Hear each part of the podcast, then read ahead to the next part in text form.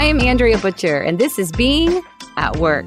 Being a leader is hard. So, on this show, I set out to talk with experienced leaders to learn from their pivotal moments, how they led through the challenges we can all relate to but are often unheard. Today's guest encourages listeners to stare down the fear monster and to acknowledge the brutal truth.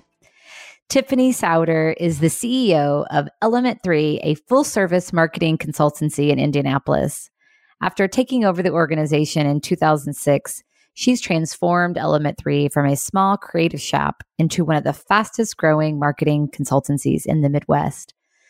Tiffany has been named to the Indianapolis Business Journal's 40 Under 40 and has been honored with awards like Junior Achievement's Best and Brightest and Krannert Burton Entrepreneurship Award. Under Tiffany's leadership, the company has appeared on the Inc. 5000 six consecutive times from 2014 to 2019, claimed spots on the IBJ's Fast 25 fastest growing businesses in 2014 and 2015, and won HubSpot's Agency of the Year in 2012. Outside the office, she spends time with her husband and four daughters, runs half marathons, and is practicing for the day the Food Network calls to cast her on Chopped. During our conversation today, she'll share her leadership journey and how the theme of scared, confident plays out across all aspects of her life. Check it out. I think that, you know, I'll kind of skip through some of the narrative of what happened, but I think a real common theme that I have learned is that there's something incredibly powerful about being comfortable um, acknowledging the brutal truth of where you're at in life, whether it be in business, in relationships, your family, and the courage that we can find as people to sort of propel ourselves through those really muddy puddles. And that's kind of where the scared, confident language come from. Is it's very scary to really look at things as they are. But there's this confidence that comes from saying, I am not going to let the fear of what could happen or what couldn't happen hold me back from continuing to really run through it and run forward. And so mine is really a tale not necessarily of excellence, but I would say of courage to continue moving through hard things. And like anything in life, the more you practice it, the easier it gets. And you know, I think this game of life is about how do you create velocity and opportunities and the things that you're willing to take on and the problems that you get comfortable solving. And you know it's really awesome to be at I, this year i turned 40 and i had my fourth daughter and you start to i think look at life in a little different way when you have these decade chapters that move that kind of you know close and begin. And so yeah it's i think it's as much a story of, of overcoming being scared and getting really comfortable in those fear moments of moving forward and not shutting down Wow. So what an incredible journey. I mean, you you just turned 40, you just had your fourth daughter, which is a whole other conversation we could have about how you're raising these incredible young women. and you are growing a business. So how has scared confident shown up in your life? Yeah, I think when you look at so Element 3 is the company that I run. I was 25 years old when um, my dad, the financial partner, and me, the sweat equity partner, bought this small little company and and kind of was ignorant enough to think that we could figure out how to turn it into an agency and something that really was a market leading. My dad is a silent financial partner. He's not in the business at all, um, but has certainly been a, a guide um, as I have grown as a business person. And so it's really kind of a, there's three chapters. The first five years was just figuring out like what really is marketing, what is the agency world. I have a finance background. I didn't work at agencies before you know, I ran one. And so I just had a lot to learn. And so that first five years was really about kind of product market fit, learning a lot, asking lots of questions, being humble enough to not know the answer. Um, I think in those first five years, as I was going from 25 to 30, I had to get really comfortable. I think when you're young, you feel this responsibility to fake it, like fake like you know things. And I started to realize actually my superpower was the vulnerability of being really clear that I didn't. And I started to learn really fast because I was real vulnerable to people who did know everything I didn't know. And that was a real life lesson to me. And when I go talk on college campuses, I tell people like be vulnerable first. Don't show up like a know-it-all because people will pour into you. And when you act like you know everything, it's not actually that attractive. And so I I sort of stumbled into that vulnerability. I think it's a natural part of my personality, but then I sort of felt this sense to like put on like I knew what I was doing, especially when you're carrying around a president title at, you know, the age of 12 and a half practically, which everybody knows is a farce. Like it's such a big joke. You're not a president of anything at that age. You don't know that people can see through it. So that was kind of the first five years, product market fit. And then I started to see there's a lot of agencies that are a million dollars in revenue or less, you know, like 15 people. There's a ton of them, but there's not very many big ones. And I couldn't figure out why not.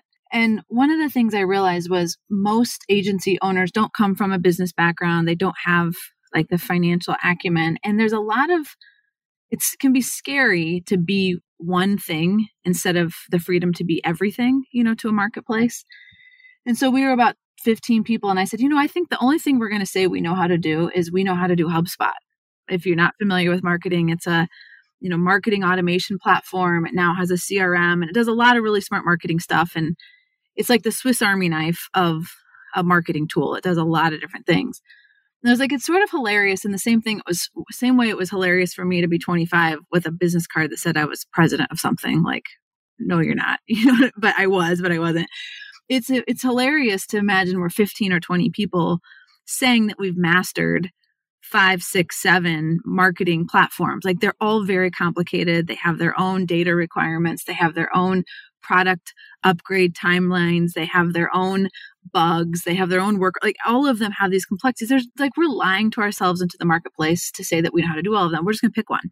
And so we picked HubSpot more out of luck than I would say strategically.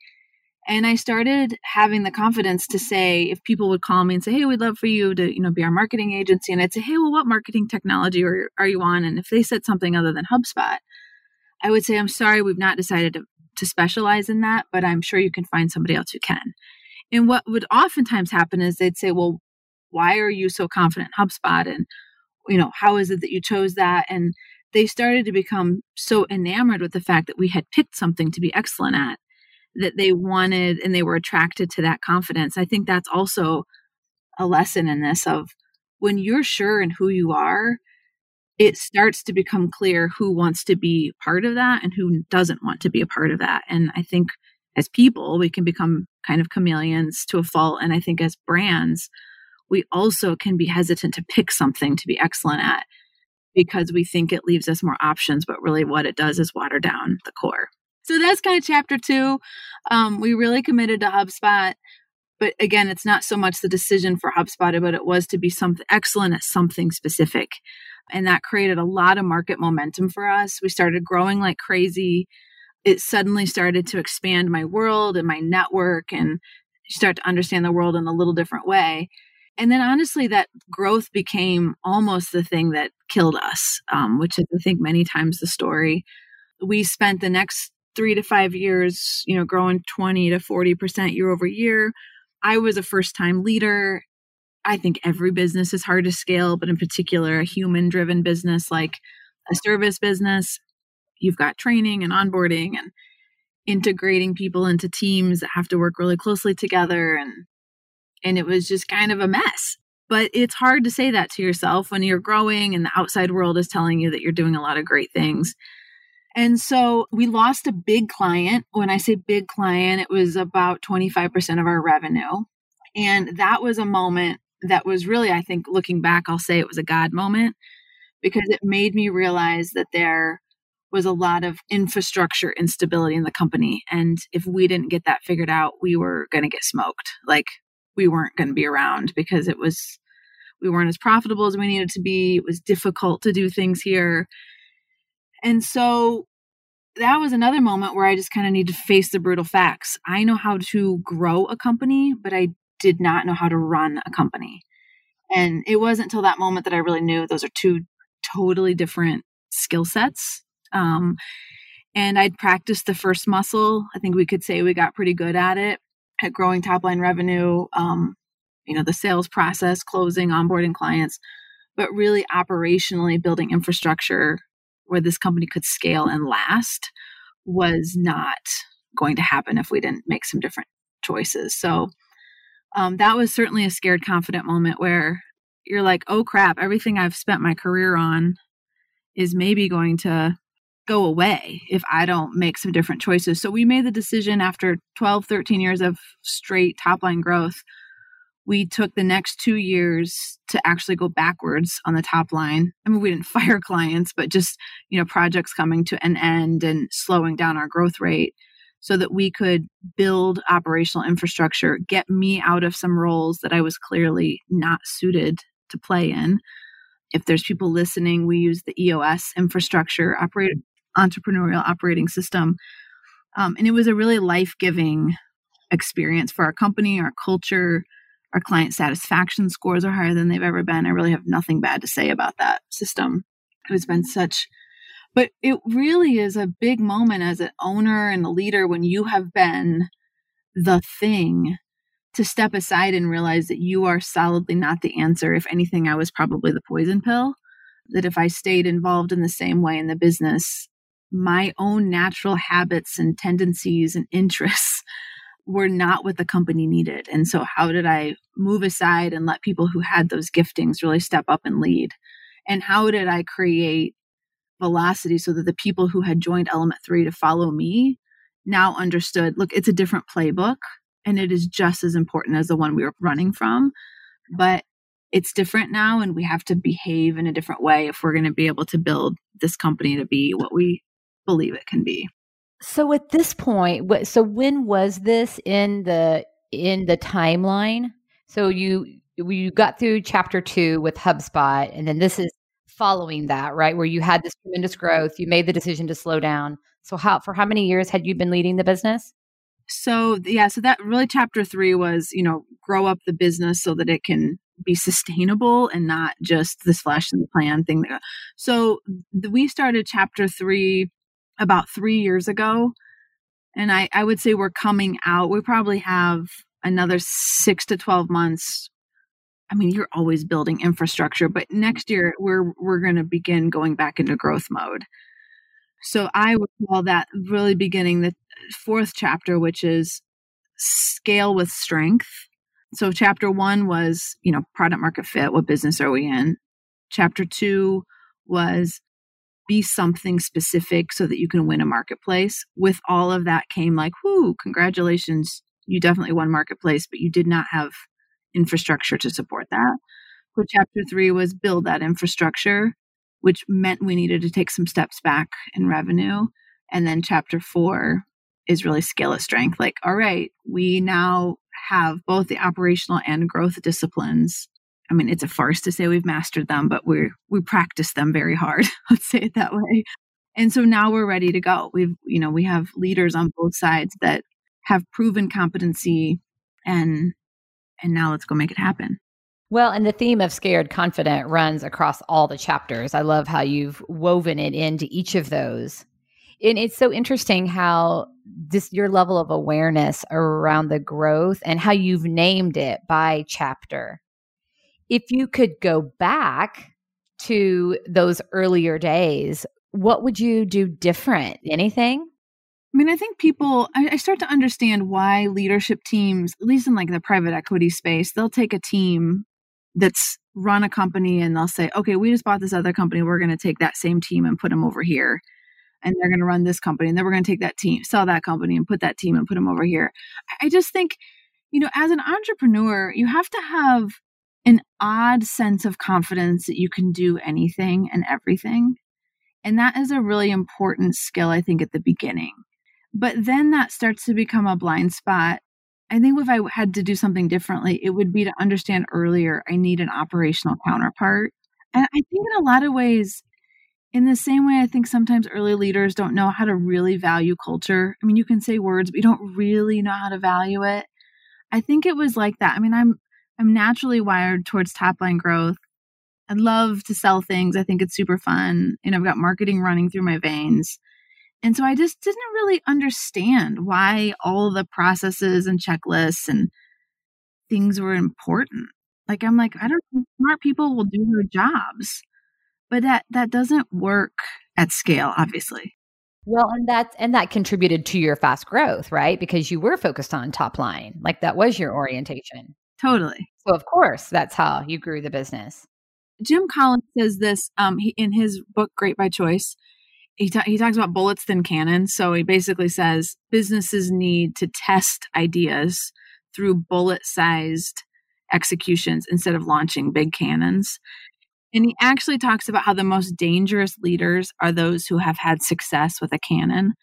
And I am a cannon launcher. I love to launch cannons.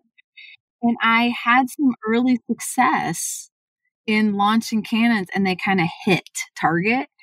And so you start to think, well, you launch like brave risk takers, which our culture also celebrates, are successful by launching cannons. But that is really actually how you just put yourself out of business really fast. And so that when I read that book, I was like, oh crap. I am a cannon launcher and I had some early success with some just totally blind cannons that I fired that just happened to be the right thing. Bullet size versus cannons. That, that I can very much relate to that. Similarly, I had a mentor early in my career that told me, like, Andrea, don't dump out the whole treasure chest. Just a jewel at a time. yeah, that's exactly right. Similar. You said I am a cannon launcher. Well, and what I'm connecting back to is in your chapter one, when you talked about like being vulnerable first, like that for me feels very much like because you said also as an entrepreneur you have this odd sense of confidence. It feels like this vulnerable confidence also feels very much like you're scared you're scared confident that you you recognize you don't know it all you can't do it all by yourself. No and i think one of the things too that i learned is there's also this weird teeter totter probably for everybody but entrepreneurs of you need to be able to trust your own ability to solve sometimes you just need to be able to take instruction and like EOS is an example of that, where I was like, you know what? We're not going to act like we're smarter than the book. We're literally just going to do what it says.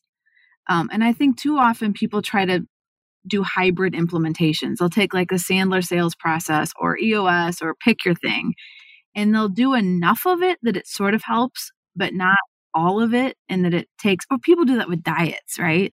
They do enough of it that it sort of makes a difference, but they don't totally sell out where it could have a 10x difference.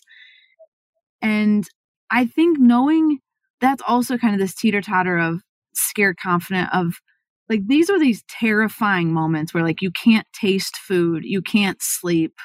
Like what's going to happen when you realize I don't know how much longer we can exist in our current making as a company. Like I had those moments. And so you're terrified. And so you can either put your, you know, fingers in your ear and ignore it. You can keep perpetuating the same thing or you can just be like, "You know what? This is a new day 1." And we have got to change something drastically and I'm going to commit and sell out to it. And that's the confident part of like I'm terrified, but I also am very confidently committed in a new direction and I'm not going to let the fear overtake my ability to be able to operate in a clear mind. Oh, I, I love the combination of those things. That those two, what could feel like very paradoxes, right? Very different feelings and emotions can sit right next to each other and you're better for that. You're better with both of those. Because it's so there's such a realness that that's refreshing that comes with that. I think we can be timid in our fear. And what I mean by that is we don't allow ourselves to feel the fullness of what our body really needs to tell us. You know what I mean? Then we kind of like move into this denial place. And I it almost like is the thing that just pisses me off where I'm like, I'm so afraid, which means somewhere I missed a signal or it's my body giving me a signal that I need to look in a different direction. And I've learned to kind of sit entirely in that fear in a way that I can see all the way to the end. And I find when I stare down the whole fear monster and I'm like, well, what is the worst thing that happens? The worst thing if I don't fix this. And once I've pictured all of the worst things and I realize at the end of it, I'm, I'm likely still alive. You know, I, my husband's still there. My mom still loves me. And I probably have a roof over my head. I'm like, it's fine. It's not going to eat me. It's just scary. And then I can kind of put it to rest and put my energy towards, well, I can either cry about it or I can fix it. And I think we're timid in our fear and that we don't just look at it with our whole eyes, stare down the reality of the whole being, and then decide, okay, I'm going to put that aside. And now I have to move forward and activate that fear in a productive way. And that is kind of the like other side of the coin for me is like, I'm pissed, I'm clear, And now I'm committed to a new course of action and I'm not going to let that fear control me. That's so good. That's hard, hard to do. Staring down the whole fear monster. Well, and you've talked about this pivotal moment. I guess it would have been in chapter 1 because you you said it was like 2008, 2009 where instead of activating through the fear, you were paralyzed by it. So you've seen the impact of staring down the whole fear monster. Yeah, I think we talked about that in some of the just pre-show conversation. Um, and so just to bring listeners up to speed, we started Element 3 in like 2006. And so, you know, if you were in the workforce in 08, 09, the financial system collapsed, you know, everything kind of went to crap in, in a hurry. And we did not make cuts fast enough.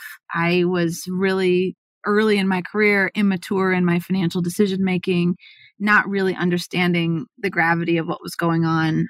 And so as a company that was, I don't know, maybe $600,000 in revenue, we went into $400,000 of debt, which is, you know, out of business basically on paper. And I remember walking in my office just to voicemails of people, you know, wondering when they were going to get paid, you know, on the other end, trying to call clients to see if they were going to do anything and what was happening, where were budgets. And it was just a totally terrifying time to be in business, but in particular when you're just a tiny little company and you really don't know what you're doing. And I did ignore it. I did not allow myself to really acknowledge what was going on. And I just was like, if I keep acting like things are fine, then they will be. But that was not the truth. And I think that I look back at those years and the three, four years it took me to pay back, you know, the debt that we took on in that period of time, you know, we ended up paying every person that we owed every dollar and every sort of surcharge that we had incurred, but it took a while. And that was such an important lesson of I was I lived in denial.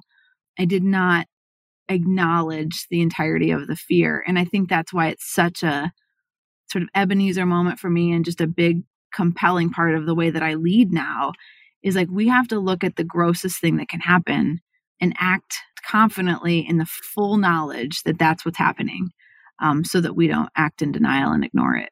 Well, and it really equipped you to lead through this challenging season. Totally. I mean, we showed up so differently. I feel so grateful for that experience 10 years ago because I do feel like it equipped us to be, to know how to stay on the offense through this. Um, and even leading other people. You know, everybody is wondering, what's happening and they're looking to us as not just leaders in businesses but parents and coaches and mm-hmm. community leaders to help make sense of it for them.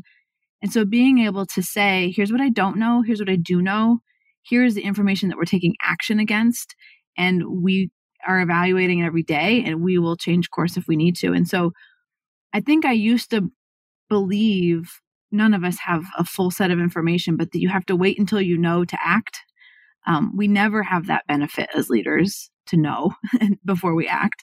And so, how do we describe the environment, help people feel comfortable even in uncertainty by acknowledging it and saying, here's how we're hedging and, you know, here's how we're being conservative through this, all those kinds of things. You've talked a couple of times. You started with it and then you just you just alluded to it again, just acknowledging the brutal truth. And particularly you know living in denial you said as as you know in 2008 2009 you know you like pretending that everything was going to be okay and how do you balance like faith and optimism and knowing things will work out with the brutal truth? I, I struggle sometimes as someone who is so positive and optimistic it's for me like that can become truth when i know on a gut level, like, eh, something doesn't feel quite right? How, how do you discern? Like, what is truth? I think there's a few different ways. I mean, sometimes it's just gut checking your own observations with people who are in and around what it is that you're going through.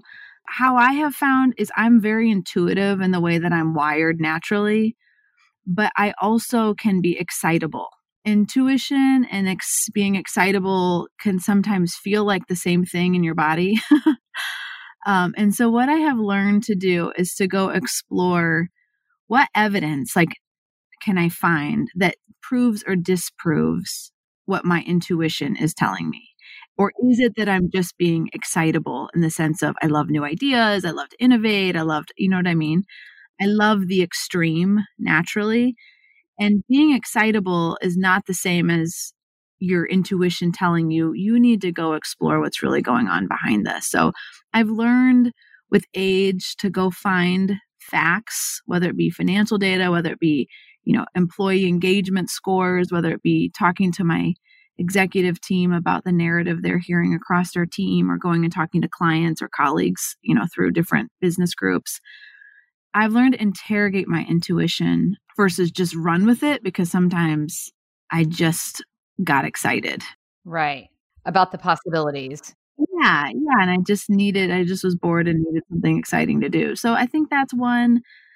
I also have, my dad says this hard is not the end, it's just hard. And I think that as humans, we can often interpret an obstacle or a difficulty as a sign you should maybe like take another course or stop or you must be doing the wrong thing if it's hard. And that that i have found in life to be quite a fallacy that anything any journey usually has some really gut moments some muddy puddles as i call them that you have to really wade through. And i think we we look at that as a sign to stop. And it's i think often not. I think it's just something that is teaching us something or testing our resolve or I think testing whether or not we really are ready for what's on the side, other side of what's coming. Usually there's some humility or some learning or some growth that you are then going to take into that victory that without that lesson, you maybe wouldn't have been able to handle what was about ready to happen. Yeah, well, and that feels like how you live your life. I mean, because you, you do all kinds of hard things, right? We've, we've talked today about element three, but also raising a family and being a wife in the midst of all that and running half marathons and all of the things that you do. Yeah, you know, I I like I don't know. I always get a little bit cringy that it's like it does sound impressive when you talk about it, but it feels you it. You know, I, I think that I grew up in a house. I love to feel alive, um, and to me, that is about experiencing things that are new and relational and oftentimes difficult. Like it just makes me feel alive. And that's like kind of my commitment to myself is that I'm never going to let age or circumstance or the number of kids we have or where we live or whatever, or the weather, whatever sort of external things people blame as to why their life isn't amazing. They don't have enough money, whatever it is. I'm like, I'm not going to, I'm just not going to use that as an excuse to not feel life most every day. Um, and to me, the way I feel life is by running in the cold or doing something hard or being super scared. Like, I kind of love that. And so I think it's my way of playing the game of life is to just do it at a quick speed. And that's how I feel like, okay, I'm really experiencing this gift that is a day. Well, and it's in, I mean, you talked earlier about loving the extremes. It's probably in those extremes where you can feel that running in the cold, doing the hard things. Yeah, it's super silly. I mean, it's like it's not. It's, it's, so, it's so great. Well, it's it's your uniqueness. It's what makes you special. Like loving those experiences, having those experiences makes you feel alive. Yep, that's exactly right. Well, gosh, we could go on and on. This is so good. I so appreciate you sharing your journey and your story and how this idea of scared confident has been the theme throughout it all. There's so many examples of that through our conversation.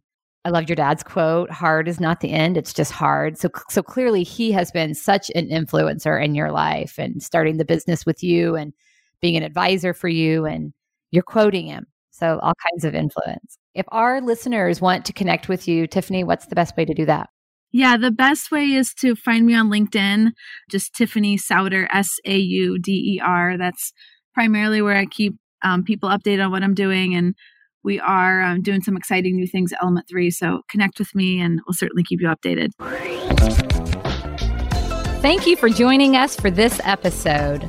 Please subscribe wherever you listen to your podcast to never miss a Being at Work story.